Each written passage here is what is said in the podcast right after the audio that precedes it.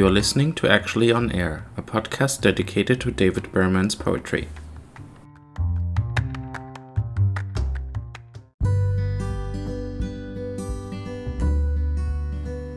Civics by David Berman.